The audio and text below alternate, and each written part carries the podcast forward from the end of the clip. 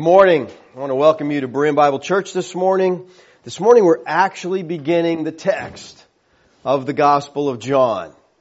Those first two messages we've done have been an introduction. We looked at the authorship, and I, I tried to demonstrate, at least the best I could, that it was Lazarus, John Eleazar, who was a disciple that Yeshua loved. And as the disciple who Yeshua loved, he was the one who wrote the book. As I said, John Eleazar was a priest. He was a Hebrew. The Hebrew name Eleazar is pronounced Elazar, which means El has helped. Elazar, El has helped. God has helped. Now as a Hebrew, I believe that he wrote the gospel in Hebrew. Now I know that's controversial today, but let me say this, and I, and I mentioned this last week. Even if he did not write the original, the first gospel in Hebrew, it was born out of the Hebrew mind. As it was passed along, it was Hebrew, it was Hebrew thought processes, it was Hebrew imagery, everything was Hebrew. When it got put down, it might have been Greek, but it's Hebrew thought. Margaret Barker, commenting on John's prologue, writes this. The first three lines suggest a Hebrew pattern of thought, even if they are not originally written in Hebrew. Sentences beginning and, and, are normally Hebrew style. The difficult Greek is trying to express something alien to Greek thought. I think that's so true. You know, there, she's trying to express things. When you put it in Greek, you just don't understand it. We'll look at that in a second. Just one of the words here. John's purpose in writing this gospel is clear. Not saying he didn't have side purposes, but this was his main purpose. These things have been written so that you may believe that Yeshua is the Christ, the Son of God, and that believing you may have life through His name. So He's writing so we would believe that Yeshua is the Messiah, the Son of God, and in believing that we'd have life. Now we said this gospel was most likely written around 60 to 68 AD. I said it had to have been written before AD 70 because in John's gospel the temple receives more attention than any other New Testament book. And he doesn't say anything about destruction. Now for a Hebrew, this was a major event. Their city was destroyed. Their temple was razed to the ground. The priesthood was wiped out. They were slaughtered. From that time on, there was no sacrifices. There was no Judaism. And then he writes a book about it later and never mentions it. I think that's really kind of crazy almost, alright? So we begin this morning to look at the actual text. And we're not going to look at much of the text. Okay? But we're going to actually start into it. All right? We want to begin this prologue. All right, the first 18 verses in this gospel are the prologue, and the prologue contains practically all the central ideas contained in the gospel itself. Carson writes this. The prologue summarizes how the Word, which was God in the very beginning, came into the sphere of time, history, tangibility. In other words, how the Son of God was sent into the world to become the Jesus of history, so that the glory and the grace of God might be uniquely and perfectly disclosed. The rest of the book is nothing other than an expansion of this theme. So basically what he's saying is everything's in the prologue and then the rest of the book is expanding on what he lays out in the prologue. So it'll take us some time to get through these first 18 verses, but when we do the rest we'll just fly right through, alright? Alright, after the prologue, after the first 18 verses, verse 19 to almost the end of chapter 12, talk about the public ministry of Yeshua. And that's where the focus is on. And then in chapter 13 through 17, the focus is on the last few hours that Yeshua spends with his disciples. Chapters 18 and 19 deal with the crucifixion.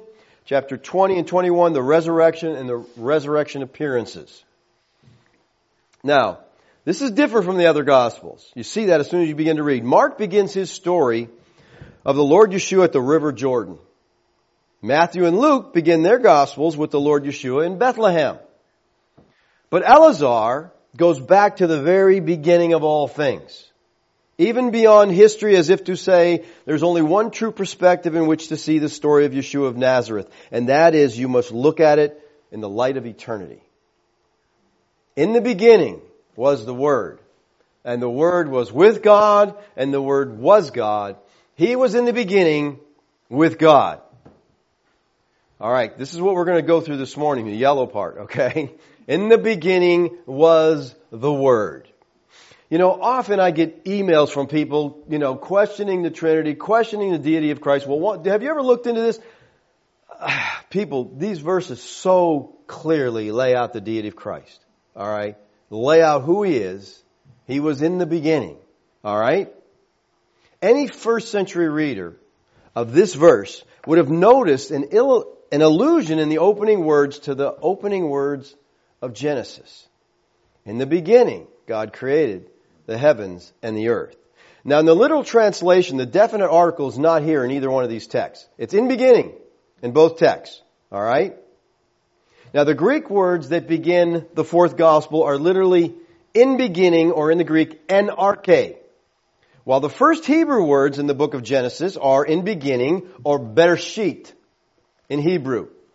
Now the Septuagint, which is the Greek translation of the Hebrew text, has en arche here. Same thing. So the Hebrew, the Greek, these are identical. En arche. Bereshit.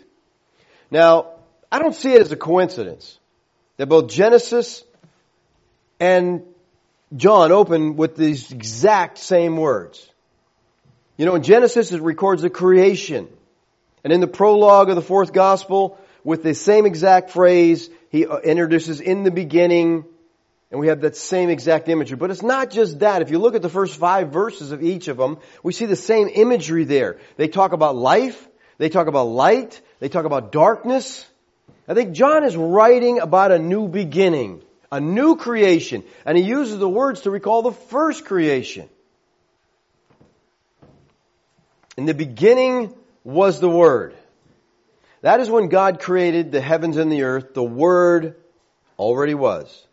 In other words, the Word already existed when the heavens and the earth were created. He doesn't say in the beginning the Word became, or came into existence, or came to be. In fact, he uses the Greek verb eimi, which means to be. It means to exist. Now later on, in this very section, he's going to use the verb ginomai, which means to come to be or to enter into existence, but he does not use that verb when he's talking about the word. For example, in verse 3, he'll say, all things came into being, ginomai. Then in verse 6, there came, ginomai, a man sent from God. And then verse 14, the word became flesh. It was not always flesh. It became flesh in a point in time. There was a time, ginomai, when Yeshua took on an additional nature. To enter in to existence. That's to become. To start something new. But in verse 1, he uses a form of the verb eimi that suggests continued existence. I think we got the deity Christ right there, okay? So in the beginning was the Word. Now we often refer to this pre-creation time as eternity past. This is the time that John referred to here. At the beginning, as far back as you can go, don't think too much about it. It'll really, you know, because we all had a beginning, so we can't fathom no beginning. But at the beginning, when there was nothing else, the Word existed. Nothing else was there. Back how far ever you want to go. Okay? Now he says, in the beginning was the Word. And I really want to focus and camp on this the rest of our time today. Because you've got to understand who this Word is. And when you understand that, the rest of this makes a lot of sense. This is the most significant word in the prologue. It's a title for Yeshua. Yeshua is the Word. Now the Greek word used for word here is logos from which we get our word logic, logo, related words like that. But if you were to take a Greek dictionary and look up logos and get the definition, it wouldn't even begin to touch on what John's talking about here. Because he didn't write it in Greek. So what does John mean by the term word? Used in these opening verses. Well, obviously the word is someone or something very significant. Now, outside of biblical use, if we see word, it means a unitive language, something necessary to communicate verbally and in print. And in biblical use, Christians, we often think of the Word as being the Bible. That's the Word. So we read that in the scripture and we think, oh, he's talking about the Bible. No, he's not saying in the beginning was the Bible. Okay? That's not what he's saying here. But here's the thing. When a Greek heard the term logos, he thought of the philosophical discussions common in his day that expanded and explained the order of the world. See, the Greeks recognized order. Alright? In the world, but since they didn't believe in one God created everything, they believed a whole bunch of gods created things, so they struggled to understand how all, all these gods were involved in creation, and yet there's this beautiful order, it's not chaotic. But see, in the Greek view, they had a pantheon, but in their pantheon, the deities were all fighting each other, bickering and arguing and trying to take over all the time. But they saw this and they understood the intricacies of the heavens and the details of the earth and they recognized that everything was perfectly balanced. And so they had to attribute this orderly creation to someone. And that being or that force, as they used to say, was the Logos. Now he had no personality, so he was not really a God. In the, in the Greek mind, the Logos wasn't a God. It was a power, it was a rationale, a force that caused order in the creation. Now understanding the Greek word Logos, do you think Eleazar would have called Yeshua the Logos? Is he a force that orders and guides? Morris writes this. The Greek, in Greek thought, the Logos was perceived to be the always existent, rational, stabilizing principle of the universe. Creative energy, the ultimate reality, the eternal reason, the supreme principle of the universe, the force that originated and permeated and directed all things. So, a force. Philo of Alexandria, writing at the time of Yeshua, described the Logos this way. He says, Logos was the tiller with which God, the pilot of the universe, steers all things. See, now a Hebrew would have had a very different idea of the word. Intertestamental Judaism, and especially the Targums, the Targums were paraphrases of the Tanakh from the Hebrew language into the Aramaic language. Alright, so you hear Targum, that's the Aramaic.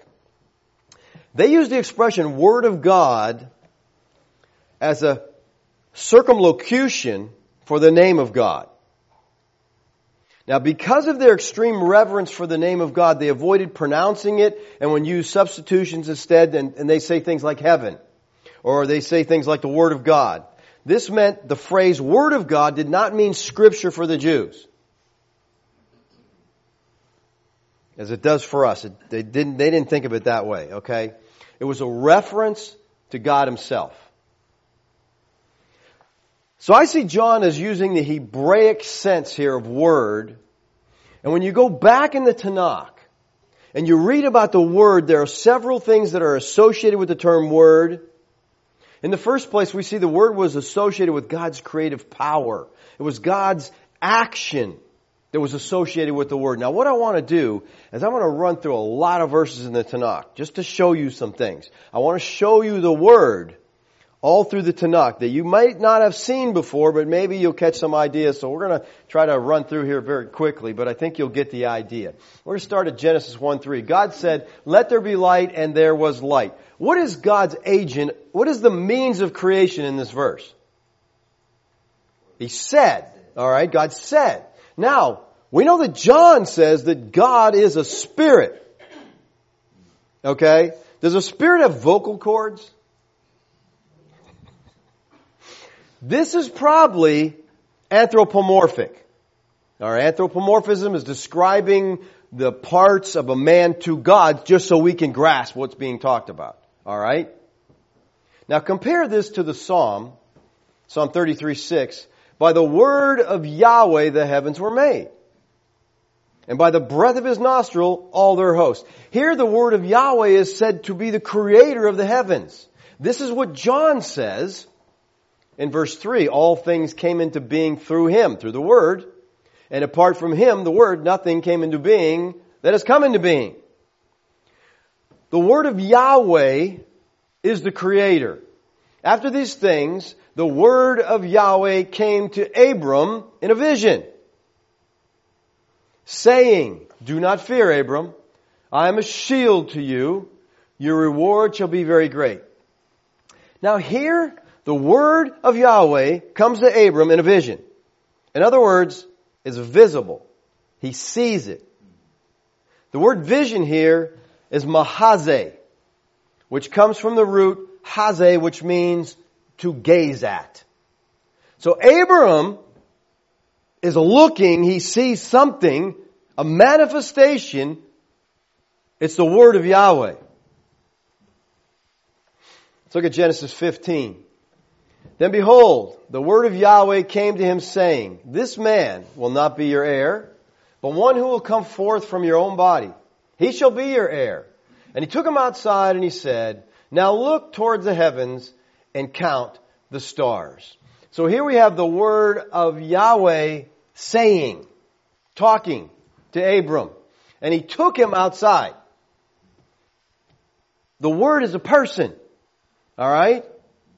It's a person who is the word of Yahweh who takes Abraham. There's someone there. He's someone he, he's looking at. He touches, you know, they sat down and ate with the word. Abram did. Alright? So you gotta get this. There's, there's someone there. Touching, talking, you know, all the experiences that we experience.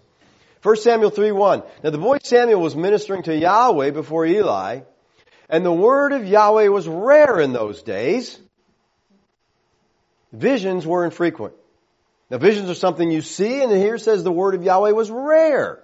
They didn't see a lot of manifestations of Yahweh. 1 Samuel 3.10. Then Yahweh came and stood and called out his other time, Samuel, Samuel. So here, Yahweh is standing. He is embodied.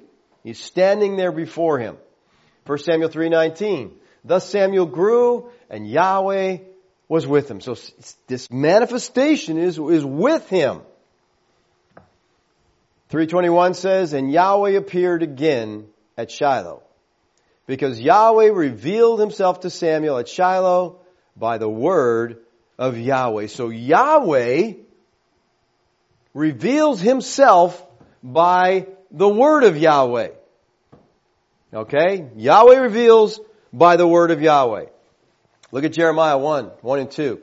Now the words of Jeremiah, the son of Hilkiah, of the priests who were at Anathoth, in the land of Benjamin, to whom the word of Yahweh came in the days of Josiah, and son of Amon, king of Judah, in the thirteenth year of his reign.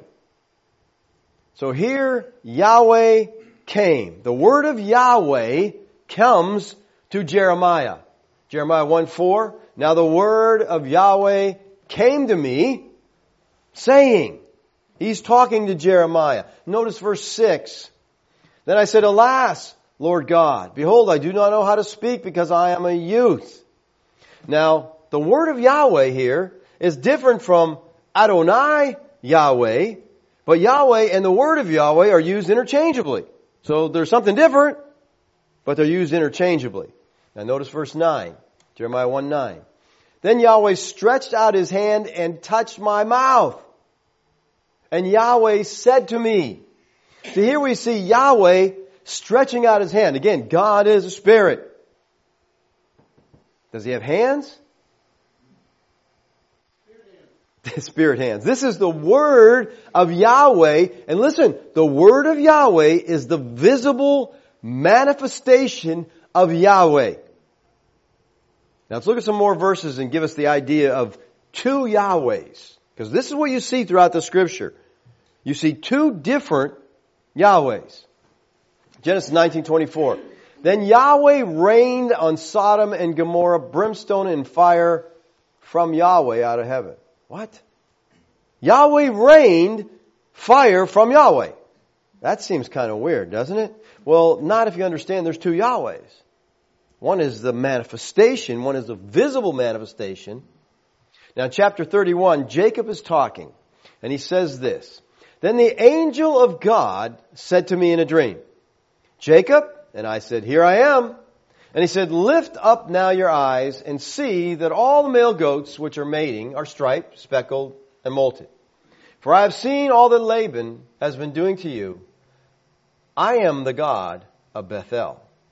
Now notice here that the angel of God, Elohim, the angel of Elohim says, I'm the God of Bethel. You know what Bethel means? El, El means God. Beth is house. Bet, house of God. All right? So here the angel is called God. How can that be? All right, well, let's go on. Exodus 3 1. Now Moses was pasturing the flock of Jethro, his father in law, the priest of Midian, and he led the flock to the west side of the wilderness and came to Horeb, the mountain of God. And the angel of Yahweh appeared to him in a blazing fire in the midst of a bush. So here we got the angel of Yahweh in this bush. You're all familiar with the story of the bush. And he looked, and behold, the bush was burning with fire. When Yahweh saw that, he turned aside to look. God called to him from the midst of the bush and said, Moses, Moses. So here we have the angel of Yahweh appeared to him, and then Yahweh said, so there's more than one being in this bush. Now, listen, the rabbis noticed this. They knew the text. They had it memorized and they saw these and they recognized it. And they saw that there were two Yahwehs in the text. This is the Jewish Godhead. The Jews understood and they taught two powers in heaven. They taught this until the second century AD. What happened in the second century? Christianity.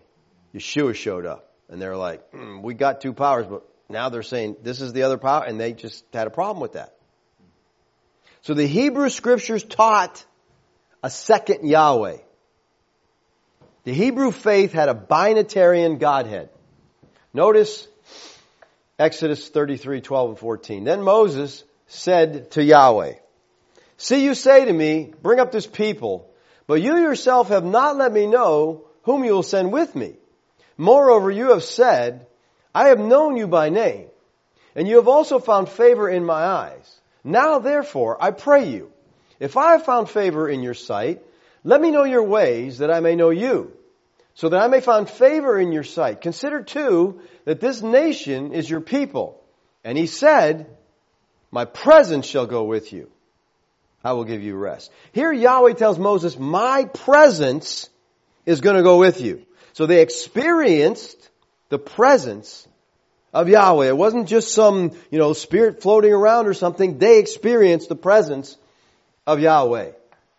Isaiah 30, 27. Behold, the name of Yahweh comes from a remote place. Burning is his anger and dense is his smoke. His lips are filled with indignation and his tongue is like a consuming fire. Here it says the name of Yahweh is coming and doing things. Now, when we think of the name of Yahweh, what do we think of? Yahweh, Yod He Vav He. Alright, he's not talking about here about four letters did something. Okay? The name of Yahweh is a personification of God. Isaiah 60 verse 9.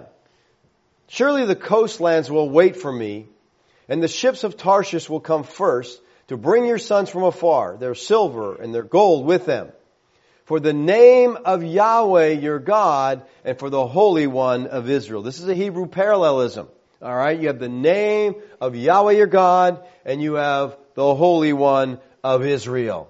They're one and the same. So here the name is equated with Yahweh. Psalm 20 verse 1. May Yahweh answer you in the day of trouble May the name of the God of Jacob set you securely on high. So here the name is bringing protection. So is it just Yod Vafe and that kind of protects you? No, he's talking about a manifestation of the Godhead. Psalm 20 verse 7. Some boast in chariots, some in horses, but we will boast in the name of Yahweh our God. Again, it's not the letters they're boasting in. They're protected by the name. Psalm 44, 5. Through you we will push back our adversaries. Through your name we will trample down those who rise up against us. They're not out there yelling Yahweh. The name is an entity. Look at Exodus 23, 20 through 21. Behold, I am going to send an angel before you to guard you along the way and to bring you into the place which I have prepared. Now be on your guard before him and obey his voice. Listen to this angel. Do not rebel towards him, for he will not pardon your transgressions. What? So here we have an angel pardoning transgressions. Now watch, he says, since my name is in him. Who can pardon transgressions but God? And what does he mean? My name is in him. What's that mean? The four letters were in the angel somehow? Tetragrammaton, the Yod Vav? Well, the Hebrew word name is Shem. And oftentimes the Jew would say the Hashem, the name. Alright? Well, Shem comes from Neshama, and we see that used in Genesis 2 7. Then Yahweh, Elohim, formed man out of the dust of the ground and breathed into his nostrils the breath of life. Here breath is Neshama. So in the Hebrew mind, the Hebrew thinking, your Shem is your breath. In Hebraic, that means character. Your breath is your character. It's what makes you you. It makes you different from everybody else. You can replace the word name in Hebrew with the idea of character. Alright, character. In Hebraic thought, a name is not merely an arbitrary designation of random combination of letters, alright? The name conveys the nature or essence of the thing named. It represents the history and reputation of that being named. In English, we often refer to a person's reputation as his good name. You ever heard of that? You don't hear that much anymore, but you used to say that. Well, that's his good name, meaning not that, well, Bob is a wonderful name or anything. That's not what he's saying. He's saying he's got character. His name is his character. Well, the Hebrew concept of name is very similar to that. Exodus 23, 21, and 22 here, when he says, My name is in him, in the angel, he is saying, My character, my essence is in the angel. The essence of God is in this angel. Leviticus 11, 4, 5. Watch this. For I am Yahweh who brought you up from the land of Egypt to be your God. We understand that, right? God redeemed the children of Israel from bondage in Egypt. Well, this verse brings in some trouble here. Now, the angel of Yahweh came up from Gilgal to Bochim, and he said, I brought you up from Egypt to lead you into the land. Okay, wait a minute. Is it the angel or is it Yahweh? Who delivered them from Egypt? Yes. Yes. But now, here, here's where it gets really interesting, okay? Because when we get to the New Testament, these New Testament writers really define this for us. And we go to Jude, and Jude says this. Now, he's reminding his readers, I, I desire to remind you that the Lord, after saving a people out of the land of Egypt, subsequently destroyed those who did not believe. Now, who is the Lord here? Who saved the people out of Egypt and then destroyed unbelievers? Well, we saw that it was Yahweh, and we saw that it was the angel of Yahweh. So who is it here? Well, notice the ESV, which makes this very clear. The ESV says, Now I want to remind you that Jesus, who saved the people out of the land of Egypt, afterward destroyed those who did not believe. Boy, that makes it clear, okay? The Lord and we understand that. They're talking about the Lord in Jude 1 5. But the, the ESV says it's Jesus. Now, the New English translation notes say this. The reading Jesus, Jesus, is deemed too hard by several scholars, since it involved the notion of Jesus acting in the early history of the nation Israel. However, not only does this reading enjoy the strongest support from a variety of early witnesses, but the plethora of variants demonstrates that scribes were uncomfortable with it. See, the scribes didn't like that. What? Jesus did it? We can't, we can't have that. We can't have him back in that book. Alright? He says, for they seem to exchange kurios, Lord, or theos, God, for Iesus. Now he says, though P72, which is a manuscript, has the intriguing reading Theos Christos, God Christ for Iesus, as difficult as the reading Iesus is in light of Jude 1-4 and in light of the progress of Revelation, Jude being one of the last books in the New Testament composed, he said it is wholly appropriate. So they say the best manuscripts of this says Jesus. All right? Which is the Greek translation of Yeshua. So we have the angel of Yahweh, we have Yahweh, and then we have Yeshua. All, the scriptures say all of them did. Okay? So which one was it? Yes. Okay? You're starting to get the connection, I hope. Okay? It was Yeshua who delivered. He was the angel of Yahweh. Listen, Yeshua is the angel of Yahweh who is the, in essence, Yahweh. He is the second Yahweh that you see all through the Tanakh. Now another clue to the meaning of the word logos in John's prologue comes from the wisdom literature uh, of the Tanakh. Books like Proverbs, uh, Job, Ecclesiastes, and also the wisdom literature of the intertestamental period. Books like Ecclesiasticus and the Wisdom of Solomon, Sirach. This wisdom literature often personified wisdom. You ever read that through Proverbs and wisdom seems to be personified. It's not just some thought, it's a, it's a person. Now in the Greek mind, wisdom is thought. But in the Hebrew, it's personified. Wisdom is spoken of as a person who is present with God in the beginning of creation. Providing light and life for the world. Let's look at Proverbs here just to get this concept. He says, Yahweh possessed me at the beginning of his ways. Very beginning, wisdom was there. This is talking about wisdom. Before his works of old, from everlasting, I was established. From the beginning of the earliest times of the earth, when there was no depths, I brought forth when there was no springs abounding with water. So he's from everlasting. He was there from the very beginning. This wisdom was. Before the mountains were settled, before the hills, I was brought forth. While he had not yet made the earth and the fields, nor the first dust of the world, when he established the heavens, I was there. When he inscribed a circle on the face of the deep, when he made firm the skies above. That's Hebrew cosmology. The sky is a solid dome.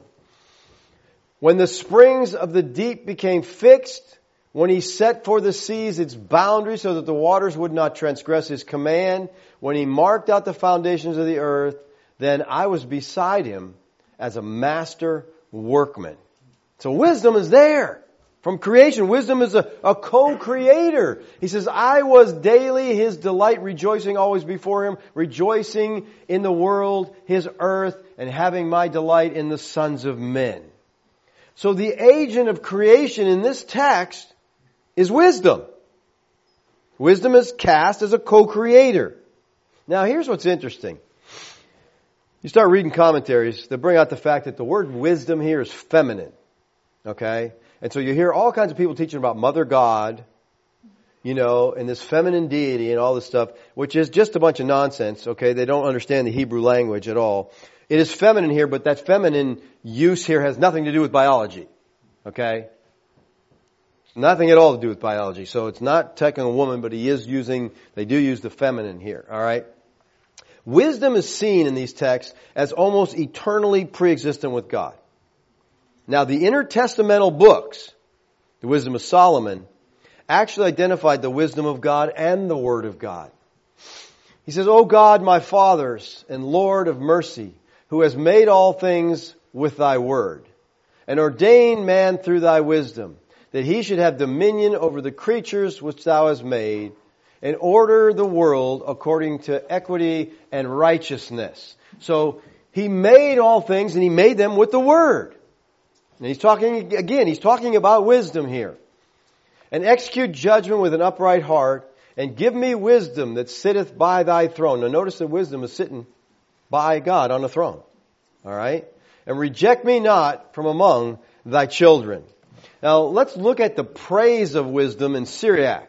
Alright, he says, wisdom praises herself and tells her glory. Again, then we see the feminine there. Alright? So whoever this wisdom is, it's praising herself. Well, why would it be doing that? In the midst of her people, watch verse 2, in the assembly of the Most High. What's that talking about? The divine council. Alright? In the divine council, wisdom is praising herself. Well, that sounds a little arrogant unless wisdom is Yahweh. Okay?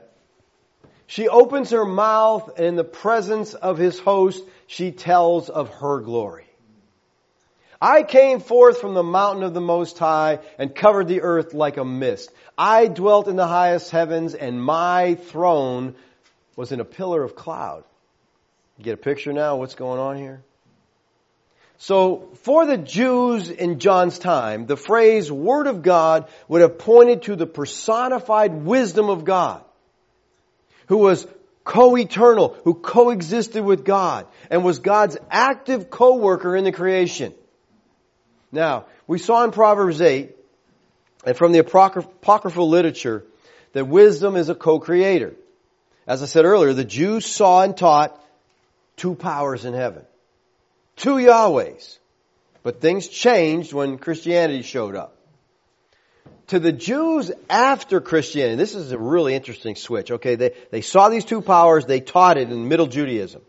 Alright, but once Christianity shows up, things really switched, and now wisdom is what to a Jew? Torah. Wisdom is now Torah. Everything's attributed to Torah. But the New Testament writers, and you see this in the New Testament, they're battling this whole idea. They taught that righteousness comes from Christ, not Torah. Let's compare two passages. These two passages the context is exactly the same. You take your, I, I, just, I cut this down to fit on the screen because I want you to see things, alright, on the screen before your eyes. You gotta go back and read the whole context here. So you are witnesses and approve the deeds of your fathers because it was they who killed them. And you build their tombs. For this reason also, the wisdom of God said, I will send to them prophets and apostles, some they will kill, and some they will persecute. Alright, notice here, it's wisdom talking. Wisdom says this. Now look at what Matthew says in Matthew 23, 34. Therefore, behold, I am sending you prophets. Who's talking here? Yeshua is. And wise men and scribes, and them you will kill and crucify, some of them you will scourge. So same exact context, here they are both together. The wisdom of God said, I will send you prophets. Yeshua says, therefore I am sending you prophets. They're parallel texts, their context is the same, but Matthew says Yeshua is the one who's speaking. He says, I'm sending you. So in one passage, wisdom is speaking, in the other, Yeshua, because Yeshua is the wisdom of God. He is the co-creator. And people want to question the deity of Christ. Wisdom, people, is eternal. Why is that? Because God can't be God without wisdom. There can't be a time when God doesn't have wisdom. Listen, the Trinity is not an invention of Christians. It's really not. It was known in Middle Judaism. The Israelites said the second power is Yahweh's essence manifested in a different form. You could just say in a form, because Yahweh is invisible. You don't see Yahweh, but you see His manifestation in the second person. And this is the basis of binitarianism in Judaism in their thoughts. And then later, the Spirit of God is spoken of in the same way. In Isaiah 63, which is recounting Israel's exodus, talking about Israel's exodus, here's what Isaiah says. I shall make mention of the loving kindness of Yahweh, the praises of Yahweh according to all that Yahweh has granted us, and the great greatness toward the house of Israel, which he has granted them, according to his compassion, and according to the abundances of his loving kindness, for he said, surely they will be my people, sons who will not deal falsely. So he became their savior. Now who's the savior here? Yahweh, right? He's the savior. The text is speaking of Yahweh. It calls Yahweh the savior. Let's go on in the text. In all their affliction he was afflicted, and the angel of his presence saved them. Now who's the Savior? It's the angel who saved them. Well, wait a minute. Just a minute ago he said it was Yahweh, and now it's the angel. You hope you're catching on. This is Yeshua. This is the second Yahweh. But let's go on in the text. But they rebelled and grieved his Holy Spirit. Therefore he turned himself to become their enemy. He fought against them. Then his people remembered the days of old of Moses, Where is he who brought them up out of the sea with the shepherds of the flock? Where is he who put his Holy Spirit in their midst? So here the Spirit is in the midst, delivering them, taking care of them. Alright? 63 verse 14.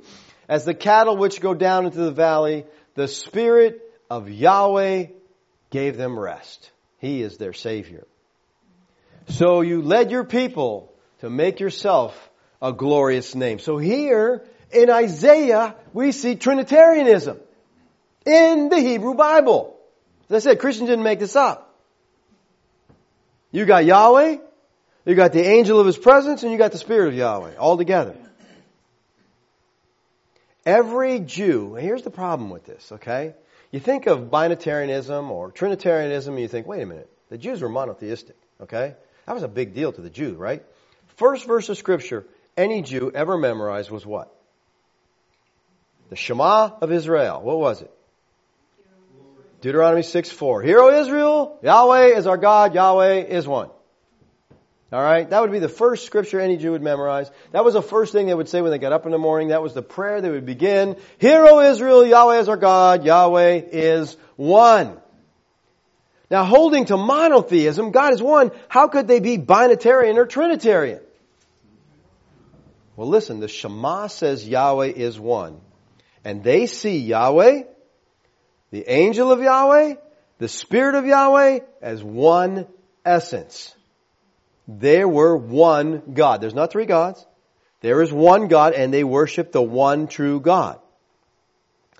Trinitarian theology, which Berean Bible Church espouses as Orthodox Christianity, states that the term Lord is a term that applies to the three persons of the Trinity.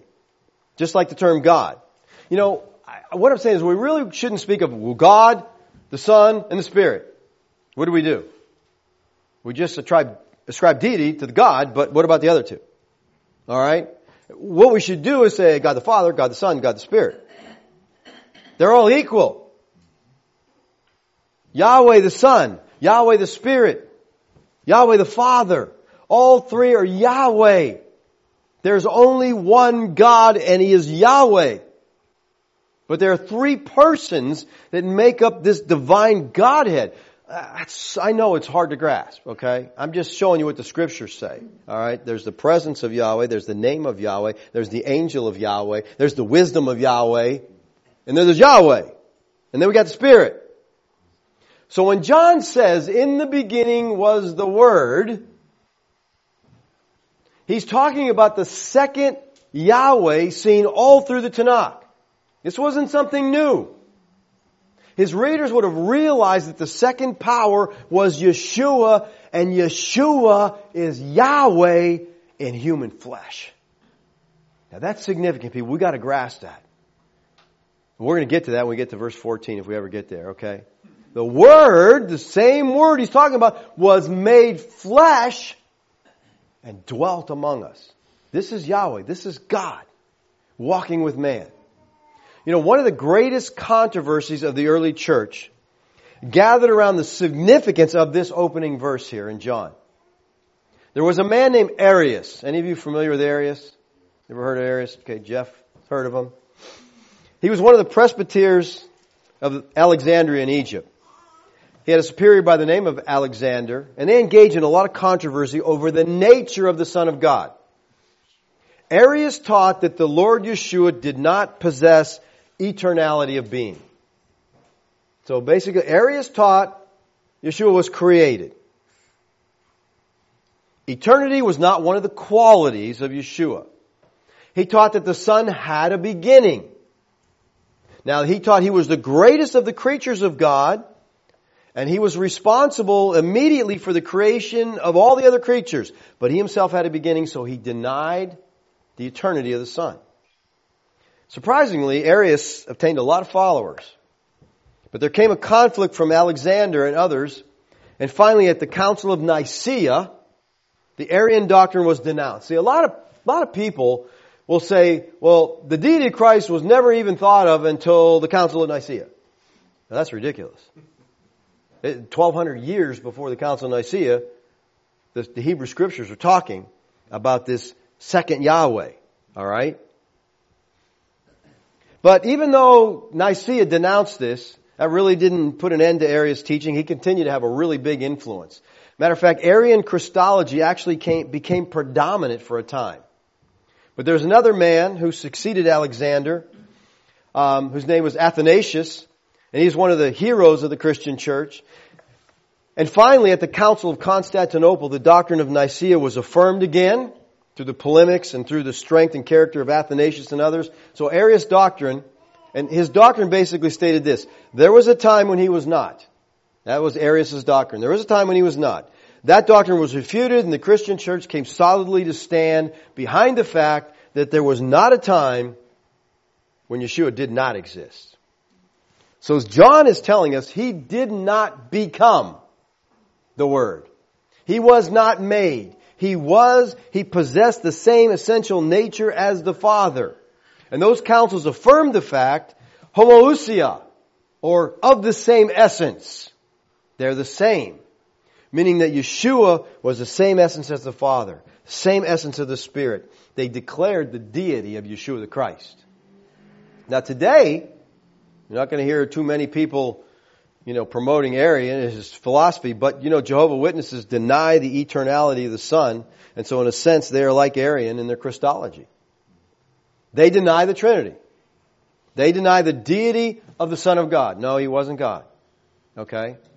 We'll get to this in, in, as we move through this verse here. Mormons also deny the deity of the Son of God. They speak of him as the Son of God, but deny his eternity. They deny the Christian doctrine of the Trinity also. All right? They're saying, no, no, these guys, you know, they, they're all confused about this. Now, let me say something. I don't say this to be mean, but I think anybody who denies the deity of Christ or denies the Trinity is not familiar with the Hebrew Scriptures. They're just not. They don't understand, you know. Yeshua, all, all the stuff he says you know, he can, he says, I'm the I am. Over, he's doing all these things to connect himself with Yahweh and people say, oh, I don't think he has deity. Zacchaeus is up in a tree and he tells Zacchaeus, I've come to seek and save the lost. Whoa, that's what Yahweh said in Ezekiel. How come Yeshua is saying it? Because he's Yahweh. Like I said, it's everywhere if you just get familiar with the scriptures. It's everywhere. Now listen, let's Five times in the Tanakh, Yahweh is called the cloud rider. Now what's really interesting, this is a, the, the new, the writers, the Hebrew writers use this title as basically an attack on Baal. Because Baal, the Canaanite storm god, was titled the cloud rider. And so when the writers of the scriptures say Yahweh's the cloud rider, they're saying, listen, Baal's nothing. Okay, Yahweh. He's the supreme God. He's riding the cloud. So five times in scripture, we hear that title and it's always connected with Yahweh except for one time. You know where that one time is? It's not connected with Yahweh? Anybody know? Daniel chapter 7. He says, I kept looking in the night visions and behold with the clouds of heaven one like a son of man. So here's someone coming on the clouds, like the son of man. He was coming and he came up to the Ancient of Days and was presented before him. And to him, the cloud rider, the son of man, was given dominion. Again, people, you want to argue about the deity of Christ? Okay. He is given dominion. He's given glory. He's given a kingdom. That all peoples, nations, men, of every might, of every language might serve him. His dominion is everlasting dominion which will not pass away and his kingdom is one which will not be destroyed. So here the rider on the cloud is not Yahweh, it's the son of man. Listen, a human. That's the whole idea of title son of man. He is human. So dominion is given to the son of man, the second cloud rider. Now let's go to Matthew. Matthew 26, 62. The high priest stood up and said to him, Do you not answer? What is this that these men are testifying against you? But Yeshua kept silent. And the high priest said to him, I adjure you by the living God that you tell us whether you are the Christ, the Son of God. Well then Yeshua answers the high priest, He said to him, You said it yourself. Nevertheless, I tell you hereafter, you will see the Son of Man sitting at the right hand of power and coming on the clouds of heaven. So here Yeshua quotes Daniel 7:13 that we just looked at. He said that the high priest would see him, Yeshua, coming on clouds. Yeshua is saying here to the high priest, I'm Yahweh. What's the high priest's response? Okay. He tears his clothes. Then the high priest tore his robe. He said, He's blasphemed. What further do we need of witnesses? Behold, you have heard the blasphemy. He said he's blast is blasphemy because he said he is the cloud rider, and the high priest understood that only Yahweh rode the clouds. He knew Yeshua standing there claiming to be Yahweh. Now, John Elazar, in his prologue, introduce, introduces a concept that really dominates this entire gospel. That God is a self-revealing God. He's a God who speaks. He's a God who makes himself known to us. He is not a distant, remote, as the deists would portray him. He's a God who comes and speak to, speaks to us. He is the eternal Word. And John is about to teach us Yeshua the Christ, the Word, reveals God to us. Listen, people, when we see Yeshua in the pages of Scripture, we see Yahweh. When we know Yeshua of the Bible, we know Yahweh. Yeshua is God saying, Here I am. This is who I am. Believe in me, and I give you eternal life. Let's pray. Father, we thank you this morning for the opportunity, Lord, to look at your word. Lord, I'm overwhelmed. I'm ecstatic. I'm excited, Lord. The word of God just seems so clear to me. The angel of Yahweh, the word of Yahweh, the name of Yahweh, the wisdom of Yahweh, you have revealed your Son all through the Tanakh. And we miss it. Open our eyes, Father. Give us an understanding heart. Give us ears to hear and eyes to see.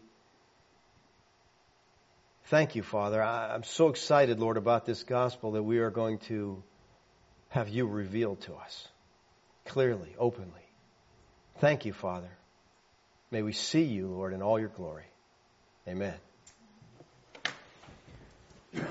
Okay. Questions, comments? Jeff. A comment, not a question. Probably too, too, too to go into much, but just this past week or two, um, I've been reading some of the pseudepigraphal stuff, and noticed in the book of Adam and Eve that the term "the Word of God" is used, and this, supposedly this book was written two, up to 200 years before Christ. It was oral and written down 200 years before him, but obviously they say it does appear that there was some additions to it because they do refer to things that seem to be post-Christian, like him actually dying in three days. All the stuff that's anyway would be very prophetic. But anyway, the Word of God is, is, is used over and over and over. It's the way that God did things. So God is talking to me, and He sent the Word of God to help Adam, and He sent the Word of God to raise Adam when He did this, or He picked him up off the dirt. It's the most common thing I saw in there was the Word of God was like that part of God that did things. Exactly, and that's always, and it was that exact term, the Word of God, capital W, right. the Word of God. It appeared so much in that book. All right, Jeff says, you know, this appears a lot in the pseudepigrapha. It appears a lot in the Tanakh. But here's the thing we have to understand, okay? There's a lot of controversy over Christians about the pseudepigrapha work. You know, why, you know, were they, were they that important? Listen. And the time that the Gospel of John was written, the Hebrew scriptures weren't, you know, all in one canon. They didn't have the, you know, here's the Tanakh, okay? They had a lot of different scriptures, but they also used the pseudepigrapha. They were very important to New Testament Christians. They were familiar with this, so as, as Jeff just quoted about the book of Adam and Eve, they're familiar with this book, and over and over they read the Word of God. The Word of God is God. So when Yeshua shows up and says who He is, they're like, it's the second person. It's the second power. It is the second Yahweh, and they recognized who He was. And these Jews who were monotheistic had no problem. Because it wasn't adding to their gods. And see, that's what got the Romans were so confused. Wait a minute, you have a problem you won't worship our deities? Well, you Christians have two deities too. You got Yahweh and you got Yeshua. And then, no, no, we don't have two deities. We got one Yahweh. Whew, I'm excited. Exciting stuff. There's so much for us to learn, people. Man, so much. Uh, I guess basically, you know, what I'm trying to say is, as you read your Bible, you're going to see God all through it. Not just, you know, Yahweh, you see Yahweh manifest. A physical, that's the thing I want you to get in your head, okay? Abraham sat down and ate with two angels and Yahweh. Sat down, and physically touched, heard talking to. Jacob wrestled with God. Physically. Confrontation. Whew, this is, this is mind blowing, people, you know. Betty, how are you, Betty? Haven't heard from you for a while. Hope things are good in Youngstown, Ohio. She says, I do believe that the Word is Jesus. And I believe you said that only the Son spoke. But if God the Father did not speak, only God the Son spoke, then who spoke at the transfiguration? All right, good question, Betty. I appreciate that. God did speak, okay, but the manifestation of Yahweh was always the second person. He was the manifestation. God did speak and God spoke. Yahweh, the Father, spoke from heaven at the transfiguration. And we'll see this in other places, you know, where we see the Trinity so clearly. We see the Spirit there. We see the Son there. We see the Father's voice, the Beth Kol coming out of heaven, as the Jews call it. You're speaking. So the Father, I'm sorry. I'm glad that you gave me an opportunity to clear that up. Yahweh does speak. Alright, and you say, well, how does he speak? Because he doesn't have vocal cords. Well, I don't know, okay? But we see the voice of the Father, we see the Son, and we see the Spirit together in different texts in the Scriptures. And we'll see that.